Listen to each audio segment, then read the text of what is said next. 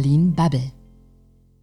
Die Berlin Bubble in dieser Woche zum Thema Mehrwertsteuersenkung. Ich bin Egon Huschet. Und ich bin Stefan Mauer. Und ich bin Matthias Banners. Sehr gut. Ähm, der Bundesrat teilt, hat Teil des Klimapakets gestoppt äh, und den Vermittlungsausschuss einberufen. Ähm, und dann ist die Frage, was passiert jetzt mit der Mehrwertsteuersenkung, die man für, de, für die Bahn beschlossen hat? Wird sie äh, tatsächlich Anfang des Jahres kommen? Das kann ich mir schon sehr gut vorstellen. Die Bahn hat ja auch bereits angekündigt, ihre Preise zu senken. Ich sehe da beim, beim Bundesrat sowieso eigentlich nur einen Verzögerungseffekt. Also letztendlich, man wird das, wird das am Ende irgendwie halt durchwinken. Aber welches Interesse hat der Bundesrat gerade daran, das äh, zu verzögern, außer dass sie gerne mehr Geld für sich selber hätten?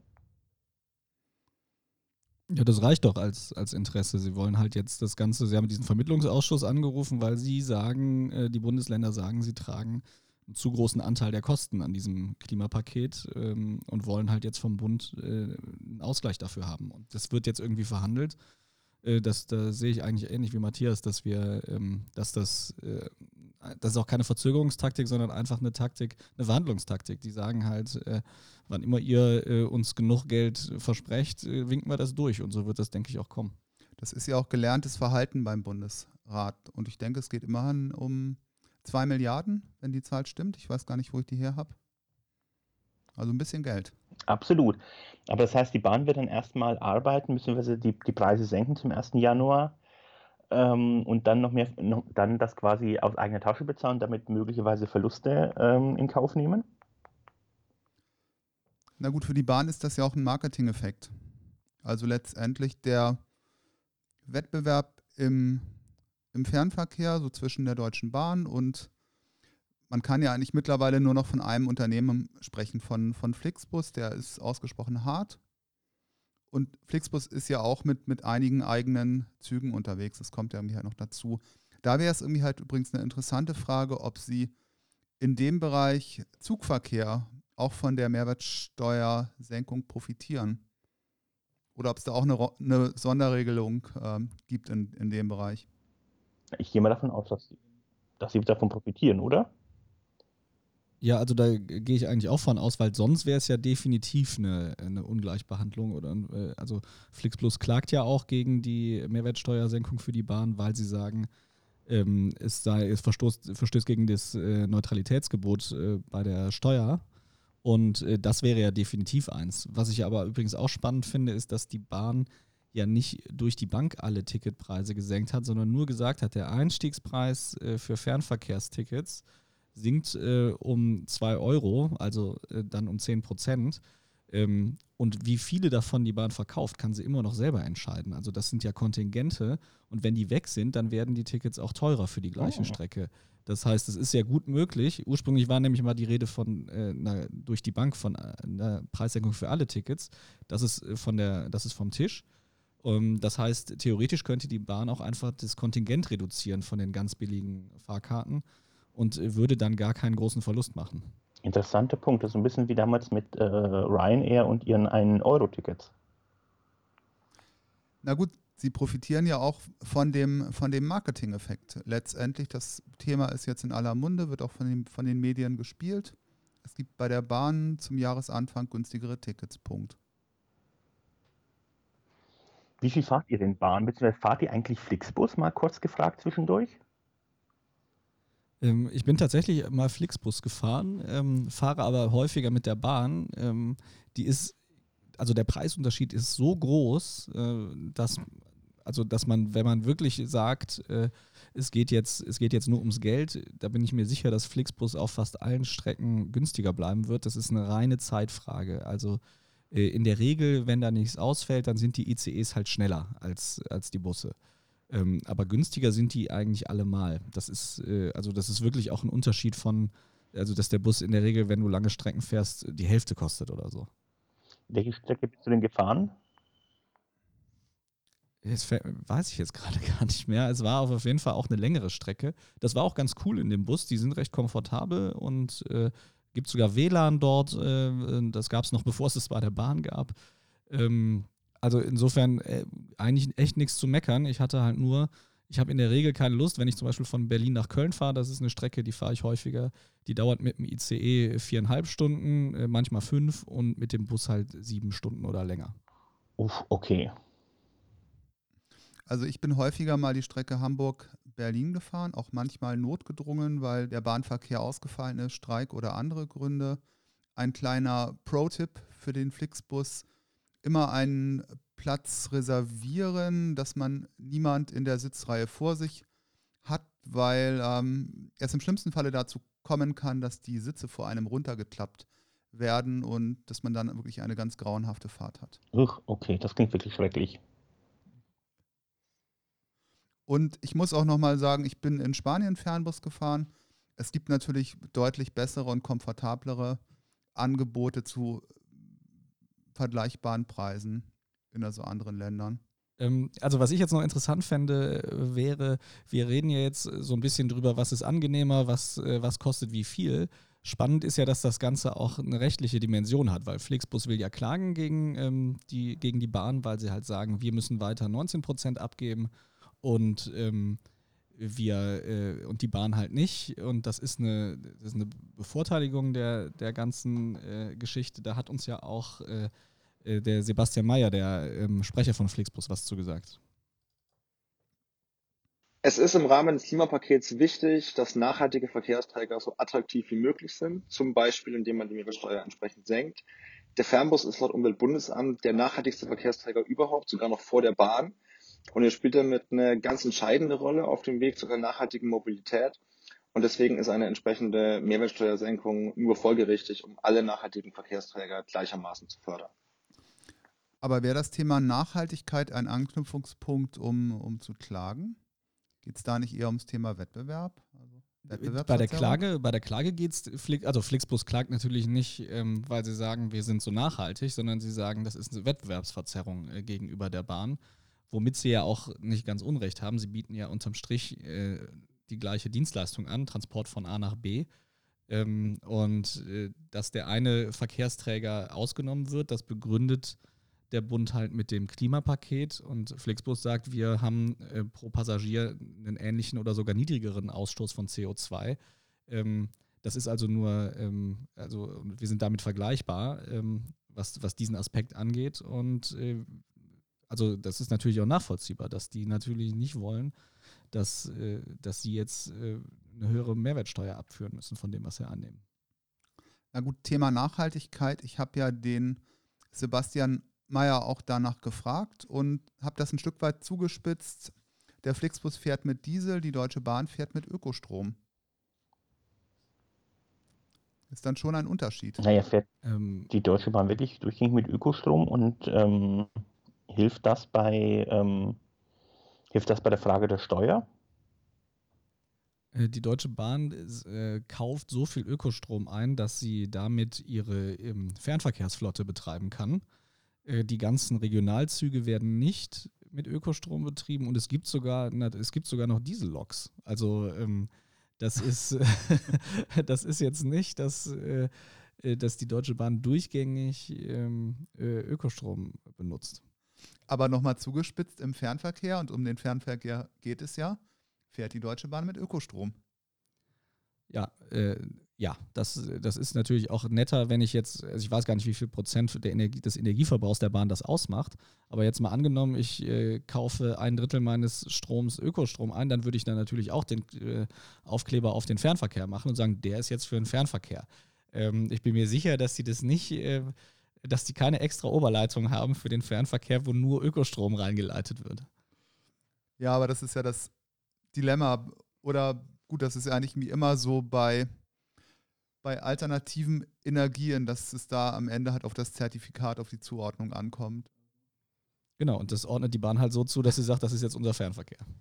Wunderbar. Okay, aber nochmal ähm, zurück zum Thema das Klimapaket. Ähm, das ist ja quasi der, der Auslöser des Ganzen, äh, warum die äh, Steuer gesenkt werden. Ähm, da geht es eben letztendlich darum, Transport äh, umweltverträglicher zu machen.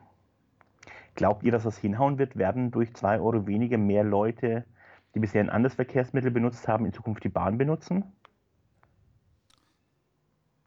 Also grundsätzlich sieht man ja, also seit die Bahn diese super Sparpreise eingeführt hat, wie sie sie nennt, äh, wo dann ähm, eine Fernverkehrsstrecke noch mal günstiger wurde, nämlich äh, statt 30 äh, Euro kann man jetzt ab 20 Euro einmal quer durch Deutschland fahren, wenn man Glück hat und äh, ein entsprechendes Ticket bekommt. Das hat äh, gefühlt schon die ICEs voller gemacht. Ähm, und das sagt ja auch die Bahn in ihrer, ähm, in ihrer Bilanz, dass das so ist. Insofern, ähm, ob die 2 Euro weniger jetzt nochmal den, ähm, das Ganze so äh, deutlich steigern, weiß ich nicht, aber der Werbeeffekt ist ja definitiv, da. Ich meine, wir reden ja jetzt auch drüber und wir sind ja nicht die Einzigen. Also das Thema ist schon äh, in aller Munde eigentlich.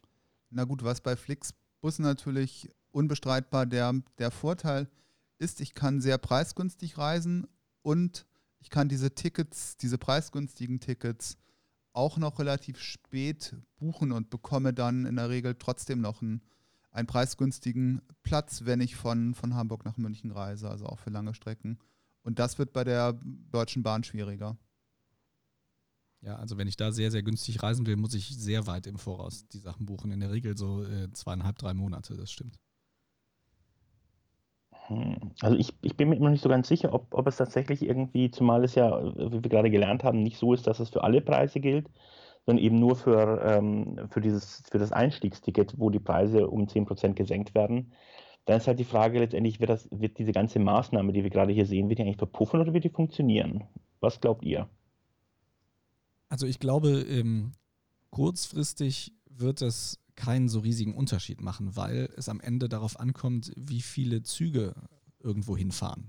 Ähm, das, davon hängt am Ende ab, wie günstig oder teuer die Tickets sind. Wenn, wenn es einmal in der Stunde eine Verbindung von äh, Berlin nach Köln gibt, dann kann ich da nur in einem begrenzten Rahmen die Preise senken, weil irgendwann ist der Zug voll.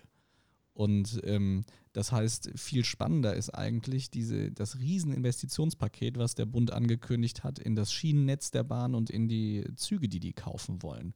Wenn das tatsächlich kommt, aber das sehen wir halt in fünf bis zehn Jahren frühestens, die Auswirkungen davon, und wir dann plötzlich ähm, auf den großen Strecken doppelt so viele Sitzplätze haben bei der Bahn, dann äh, sinken die Preise da zwangsläufig. Oder ähm, es kommen halt tatsächlich so viele neue Kunden dazu, dass die Preise stabil bleiben, aber dann, äh, dann, würde, dann würden auch viel mehr Leute Bahn fahren und äh, das ersetzen. Insofern, das ist eigentlich das richtig große Ding. Das mit der Mehrwertsteuer ist jetzt erstmal so ein bisschen der Marketing-Effekt. Meiner Meinung nach übrigens auch umgekehrt die Klage von Flixbus, damit die nochmal ein bisschen in die Medien kommen. Ich glaube nicht, dass auf, auf beiden Seiten das jetzt der riesen ausschlaggebende Faktor ist. Ich bin auch gespannt, ob Flixbus dann auch wirklich Strecken einstellt, im Nachhinein. Also ich, vielleicht wisst ihr das, ob Flixbus bereits äh, die letzten Jahre mal Zahlen rausgegeben hat, ähm, wie effektiv die sind, was sie irgendwie halt äh, wirklich auf den einzelnen Strecken auch bei niedrigen Preisen verdienen, ob das Geschäftsmodell funktioniert, weil letztendlich das erste Ziel von Flixbus war ja irgendwie halt die Marktführerschaft. Und das ist ihnen ja gelungen. Es ist ja eigentlich kein Wettbewerb mehr auf dem deutschen Fernbusmarkt. Es gibt irgendwie halt nur noch Flixbus. Und vielleicht ist das auch ein Stück weit, ähm, naja, der Treiber dafür, dass sich dann irgendwie halt auch die Bundesregierung ähm, schwerer tut, diese, diese Mehrwertsteuersenkung irgendwie halt auch auf einen gesamten Fernbussektor zu übertragen. Weil de facto, ähm, wenn es irgendwie halt dann auch für den Fernbusverkehr gilt, dann gilt es eigentlich irgendwie faktisch nur für ein einziges Unternehmen, für Flixbus. Ja, aber bei der Bahn ist es ja genauso. Ich meine, das ist ja auch, äh, wer profitiert denn sonst von der, ähm, äh, von der ähm, Mehrwertsteuersenkung? Äh, das ist doch auch fast ausschließlich die Bahn, die davon profitiert. Ich glaube, das, was die Schweiz hier an Umsatz macht, ähm, mit ihren Nachtbussen, dürfe sich im äh, homöopathischen Bereich bewegen. Es gibt halt ein paar regionale Anbieter, die äh, so Regionalverkehr auf der Schiene anbieten. Die gute Frage ist aber tatsächlich, ist das äh, gilt das da dann auch? Und äh, was ich tatsächlich jetzt auch gar nicht weiß, äh, gilt das auch für den Güterverkehr, weil der soll ja auch, äh, reden ja auch alle seit 20 Jahren davon, dass wir mehr Güter auf der Schiene brauchen. Ja, ich habe es verstanden, dass es wirklich nur für Fernverkehr gilt. Das heißt, die Regionalbahn, ähm, die mich von Hamburg nach, äh, nach Lübeck, nee, nicht nach Lübeck, nach Lüneburg bringt, ähm, die, glaube ich, profitiert nicht davon, denn ähm, es geht um ähm, Fernverkehrstickets und die einzigen, die in dem Markt noch unterwegs sind, sind die Österreicher und, und die Schweizer mit ihren Nachtzügen.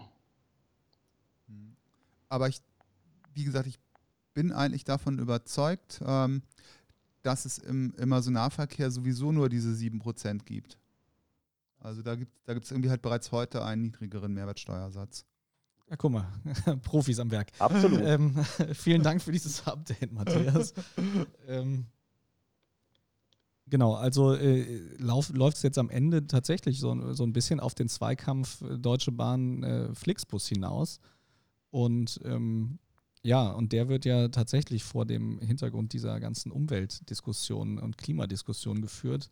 Ähm, sehr spannend, äh, vor allem auch das, was ihr gesagt habt, ähm, dass es das ist ja, das ist wahrscheinlich ja wirklich nur ähm, jetzt erstmal ja, ein kurzfristiger Effekt ist, der vor allem auch einer ist, äh, was die Öffentlichkeitsarbeit angeht oder die Wahrnehmung in der Öffentlichkeit. Na gut, und es ist ja auch so, wir haben ja Sebastian Mayer von, von Flixbus auch nochmal wirklich ganz konkret nach der, nach der Klimaverträglichkeit der Fernbusse befragt. Es ist so, dass unsere Busflotte zu über 95 Prozent über die modernste Euro 6 Abgasnorm verfügt. Damit zeigen wir, nachhaltige Mobilität ist auch auf der Straße möglich. Am Ende geht es, wie schon gesagt, um eine gleichberechtigte Förderung aller umweltfreundlichen Verkehrsmittel. Bis heute sind schon über 100 Millionen Menschen mit Flixbus gereist. Wir spielen damit eine ganz entscheidende Rolle, wenn es um eine nachhaltige Mobilität der Zukunft geht. Und der Bahn alleine wird die Verkehrswende nicht gelingen. Punkt. Gut gesagt. Ja, also der Bahn alleine wird die Verkehrswende nicht gelingen. Also ich denke, das kann man, können ja alle unterschreiben. Ähm, dafür gibt es ja einen viel zu vielfältigen Mobilitätsbedarf. Ähm, und äh, ja, ich, ich gebe ihm da grundsätzlich recht. Natürlich äh, brauchen wir Alternativen. Äh, auch, äh, auch von auch preisliche Alternativen. Also wie gesagt, wenn die Bahn jetzt äh, für jeden Zug 50 Tickets äh, zu einem günstigeren Preis verkauft, dann äh, sind das immer noch nicht genug, als dass plötzlich alle mit dem Zug fahren. Und äh, solche Alternativen zu haben, ist durchaus sinnvoll. Die Frage äh, ist natürlich A, profitiert die Bahn überhaupt so sehr von der Mehrwertsteuersenkung? Und B, wenn sie das tut, dann sollten wir uns tatsächlich auch, sollten wir auch ehrlich genug sein und sagen, okay, wir berechnen jetzt für alle Verkehrsmittel den CO2-Ausstoß pro Passagier pro Kilometer. Und wer dann da unter einer gewissen Grenze ist, der kriegt dann eine Vergünstigung. Also äh, dann sollten wir auch äh, so konsequent sein. Das wäre aber vielleicht auch ein Ansatz. Das wäre vielleicht auch ein Ansatz, der politisch attraktiver ist. Da würde mich nochmal eure Einschätzung interessieren. Gut, letztendlich hat die, hat die GroKo ähm, ja das, das irgendwie entschieden, was irgendwie halt jetzt auf dem, auf dem Tisch liegt. Ich habe zumindest von der FDP und auch von den Grünen, vermutlich wird es das mir halt auch von der Linken geben, irgendwie halt Widerspruch gehört. Aber seht ihr da noch Spielraum, dass das SPD und CDU, CSU bereit sind, an der Stelle das Klimapaket nochmal aufzuschnüren in Zusammenarbeit mit den, mit den Ländern? Oder werden die das jetzt so durchziehen, wie das äh, vorgeschlagen ist? Also da haben wir ja jetzt, also sogar der SPD-Parteitag hat ja jetzt sogar gesagt, sie wollen da gerne nochmal nachverhandeln. Ich glaube aber, dass das eher unrealistisch ist, dass wir da größere Änderungen sehen. Also da wäre es dann, äh, da müssen wir vielleicht wirklich einfach abwarten, ob es da ein Gerichtsurteil gibt, dass, äh, dass der Bund vielleicht wirklich gezwungen wird, zu sagen, okay, wenn ihr für den einen die Mehrwertsteuer senkt, dann müsst ihr es auch für den anderen tun. Deswegen fände ich diesen Ansatz, das am CO2-Verbrauch zu messen, eigentlich deutlich eleganter, weil man dann auch gleichzeitig das sukzessive absenken könnte und damit Anreize setzen könnte für die Unternehmen, äh, umweltfreundlicher zu werden, wenn sie diese Förderung behalten wollen. Absolut, also das fängt bei mir sehr. Das finde ich irgendwie einen, einen klugen Gedanken. Und damit würde ich gerne diese Runde zum Thema Mehrwertsteuer und die Bahn schließen. Vielen Dank. Dankeschön. Danke auch euch beiden.